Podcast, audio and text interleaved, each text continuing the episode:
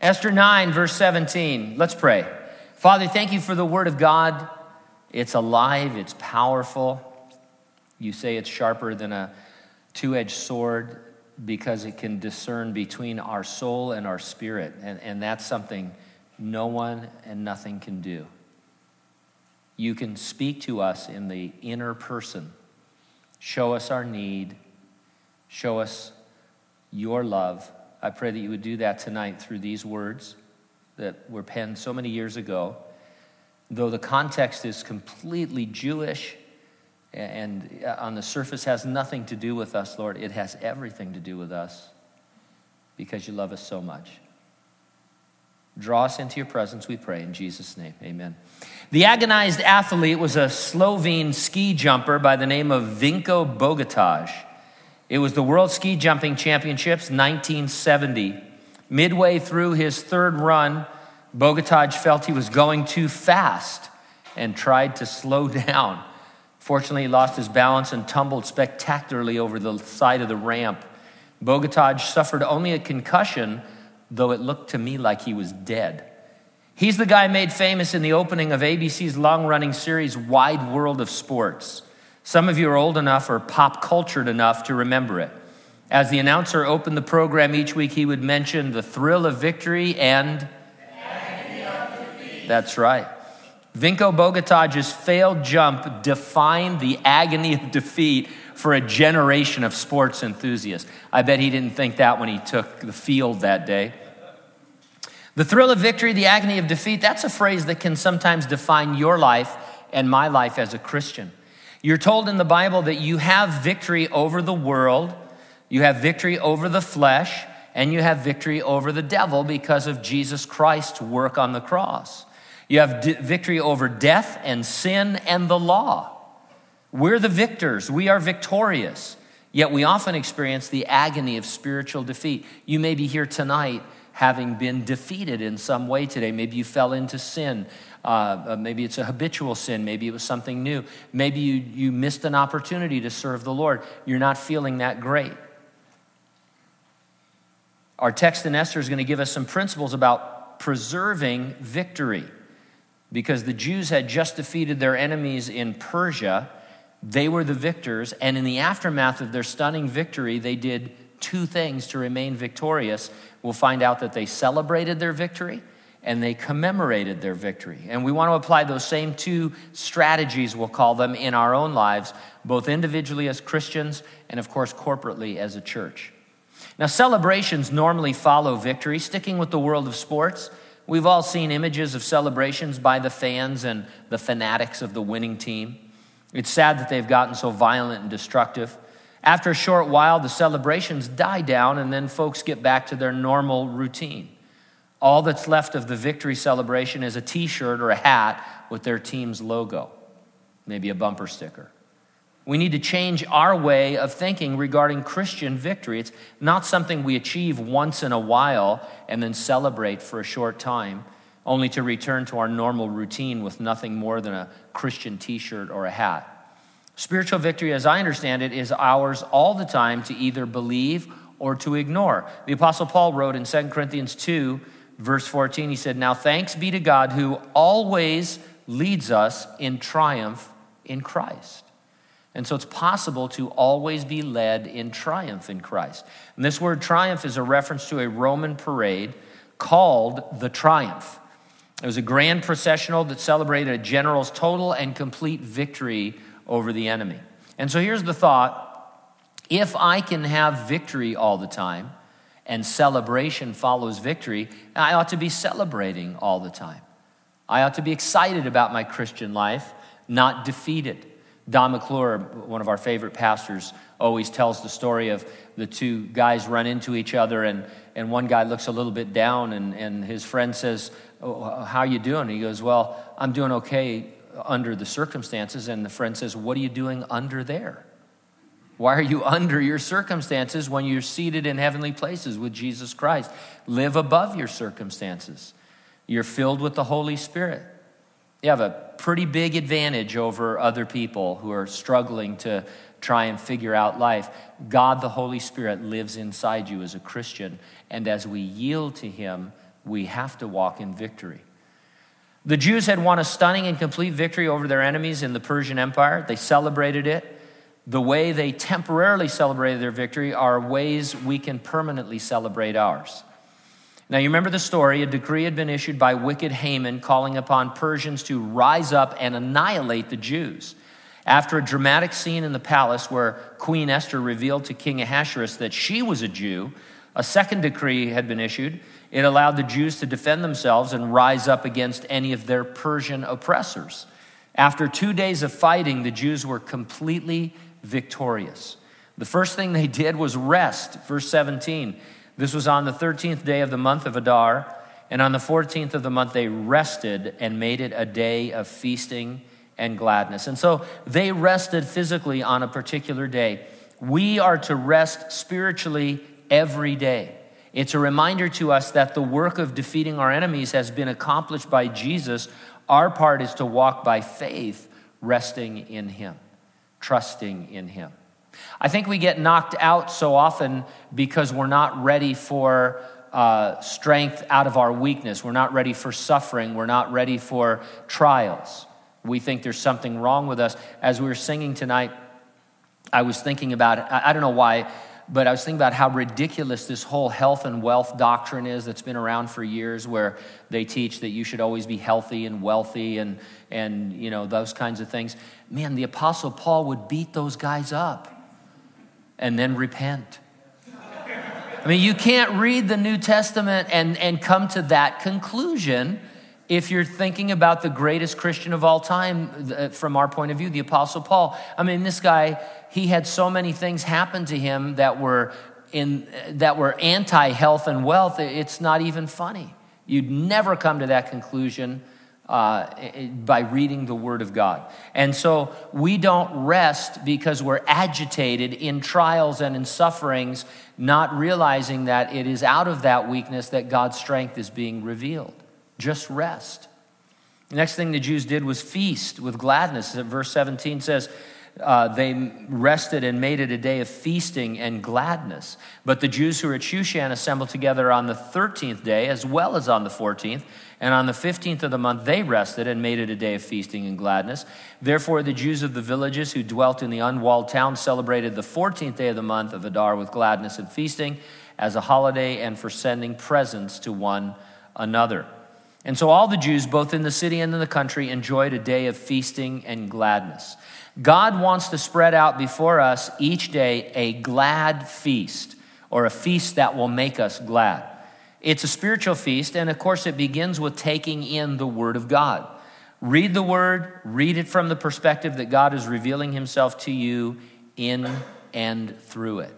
One of the ways we recommend that you read God's Word, people always say, where do I begin? How do I do this?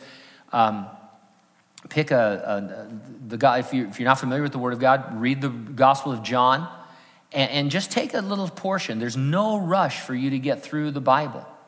Uh, you know, if we give you a Bible tonight, I don't want you to come back tomorrow and say, I read the whole thing. I got it down. You know, it, it, it's, it's precept upon precept, line upon line. Start in the Gospel of John uh, and just read one section. A lot of the Bibles today are sectioned off, you know, with little paragraphs and stuff. Read that, read it again, read it again, keep reading it. The more you read God's Word in a repetitious pattern, the more he reveals to you. You see things in there. You see words that are repeated. You see concepts. He begins to speak to you. I'm not saying you shouldn't have, you know, a Bible reading plan or try and get through the Bible in a year, but on, on some level, read the Bible slowly, repetitively, and let the Lord speak to you, and let it be a glad feast. And just say, Lord, I'm not leaving here until you show me something. You have to show me something, and he will. And and, and to you, it will be profound. I remember, you know, going up to seasoned Christians when I was a young Christian. I just, I just read this, and I realized God loves me. yeah, yeah, okay, and and? As if that's not enough, you know? Get excited. If you're around young Christians, quit being so weird. Maybe, you know, it's nice to have young Christians around brand new believers because they're excited about everything. Everything is new to them. And you don't have to come across as a note, oh yeah, I, I realized that twenty years ago. All right, so what are you doing for God? Nothing, but twenty years ago, I was on fire like you, you know. So just be encouraging. The next thing the Jews did was treat the day as a holiday. The word is mentioned in verse nineteen. The word holiday is two words in Hebrew, good day. It was a good day because things had worked out for good. Reminds me of the fact that all things work together for the good for them that love God. It's not positive thinking, it's uh, prophetic thinking, because we know the ultimate outcome.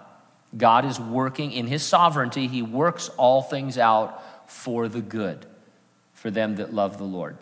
I can celebrate each day as another in the long providence of God, that although I may not understand it, in fact, I'm almost certain to not understand most of my life, it is working together for my good and for his glory.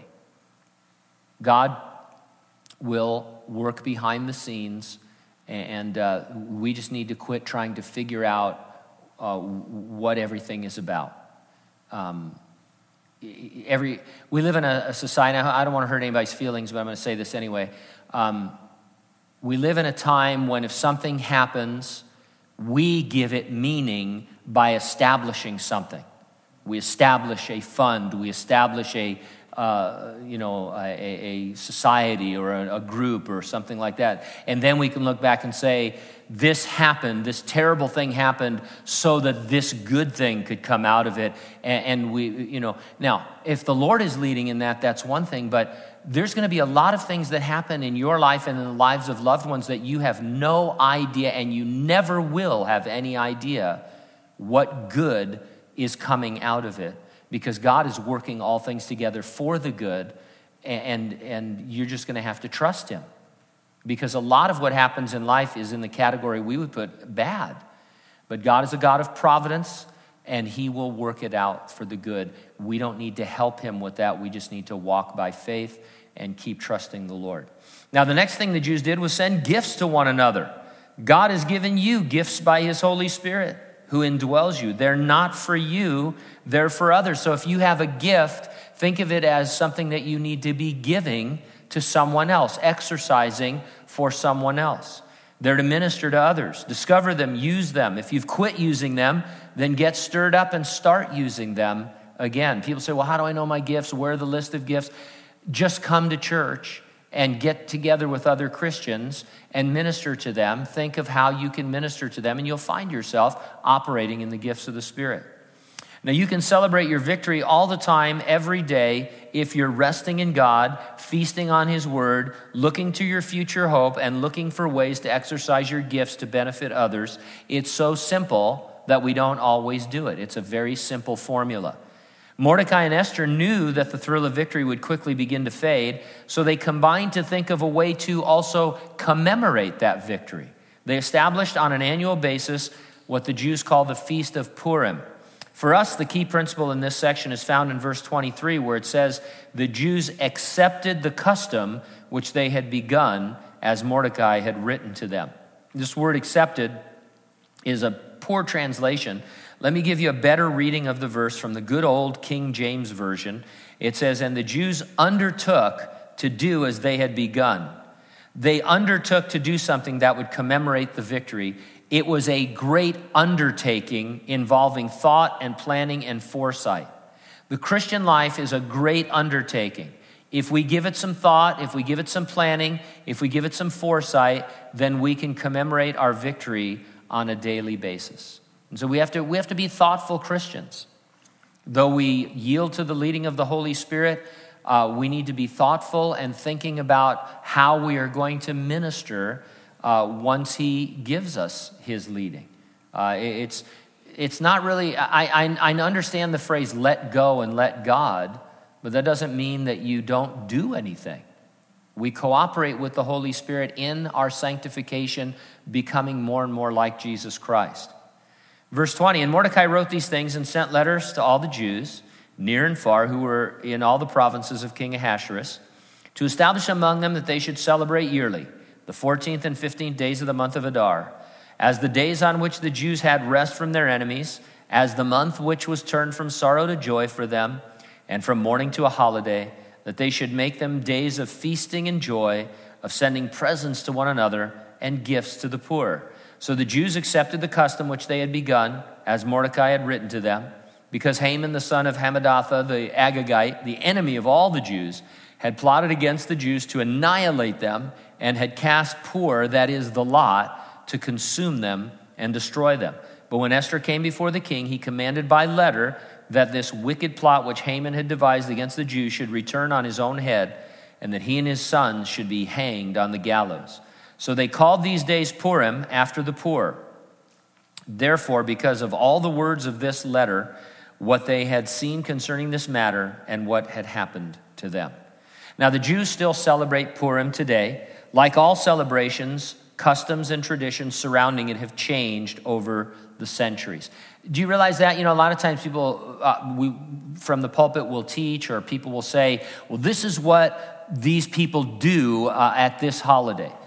Well, I would suggest to you that, you know, we got Christmas coming up, or I hate to mention it, but Christmas is, is coming up. If you haven't started your shopping, you're dead already, you know, but anyway, um, Christmas is coming up. I would dare to say that though there are some similar traditions, we all have a, a, a various different ways of celebrating Christmas as far as the day and uh, the evening and, and what we do and how we do it, and we borrow from each other's traditions and all. And so, so just be careful when people say, oh, this is what they did, you know, as if everybody has a manual, as if we all have a man. The church is going to publish a manual. This is what you're going to do at seven o'clock. Christmas morning. We're all going to be doing the same thing, so that a thousand years from now, if we're still, you know, if if, if man survives, uh, historians will dig through the rubble and say, this is what they did in Hanford on Christmas, as if everybody did the same thing.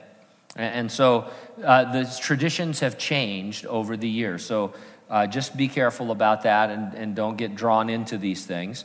But one thing that they do, one of the more modern customs that they've added to Purim, the children dress up as characters found in the story of Esther. And the book of Esther is read aloud as it is acted out in a play or acted out with puppets. Every time the name of Haman is mentioned, everybody boos and hisses and stamps their feet. And there are even special noisemakers called groggers. When the name of Mordecai is mentioned, then the people cheer. And so it's kind of a cool tradition uh, among the Jews, you know, so they read Haman, ah, Haman, you know, imagine, I imagine my little grandson, uh, you know, Zeke, you know, he's right at the age to just, ah, and stuff. And then, you know, they're groggers, whatever those are, and cheering for Mordecai and stuff. So it's kind of cool. Do all Jews do that? No, but some Jews do. And there are a lot of different uh Uh, ways of celebrating. Now the Jews established, verse twenty-seven, and imposed it upon themselves and their descendants and all who would join them, that without fail they should celebrate these two days every year according to the written instructions and according to the prescribed time, that these days should be remembered and kept throughout every generation, every family, every province, every city, that these days of Purim should not fail to be observed among the Jews, and that the memory of them should not perish among their descendants. Now, I like the wording, they imposed it upon themselves. We would say we discipline ourselves. Discipline is a part of the victorious Christian life. We impose discipline upon ourselves, knowing that our spirit is willing, but our flesh is weak. They also imposed it upon their descendants. And so, parents, it's your joyous privilege to share Jesus Christ with your children and to impose Christianity upon them. I hope that doesn't offend you. You impose Christianity on your children because it's the truth. You, you definitely don't want your children to grow up in the world and say, you make up your own mind. Do whatever you want. You know what? Because they're sinners. Their own mind is already made up and bent towards evil. And so they need to be exposed to Jesus Christ. And they also impose it upon all those who would join them. Now, this doesn't mean we try to force others to become believers, but we ought to take advantage of every opening and every opportunity to share Christ with them. So we, you can't force anybody to be born again, but you can represent Christ and you can show them the Christian life and give them a taste, really, of what it's like to walk in the Spirit and to have victory over the flesh and over sin and over these things. Verse twenty-nine, then Queen Esther, the daughter of Abihail, with Mordecai the Jew, wrote with full authority to confirm this second letter about Purim. And Mordecai sent letters to all the Jews, to the one hundred twenty-seven provinces of the kingdom of Ahasuerus, with words of peace and truth, to confirm these days of Purim at their appointed time, as Mordecai the Jew and Queen Esther had prescribed for them. and as they had decreed for themselves and their descendants concerning matters of their fasting and lamenting. So the decree of Esther confirmed these matters of Purim, and it was written in the book. Now, what's interesting, this feast was not prescribed by God. Purim is not one of the uh, calendar feasts that God established in the law. It was wholly the invention of Mordecai and Esther, and so we would put it in the category of the traditions of men.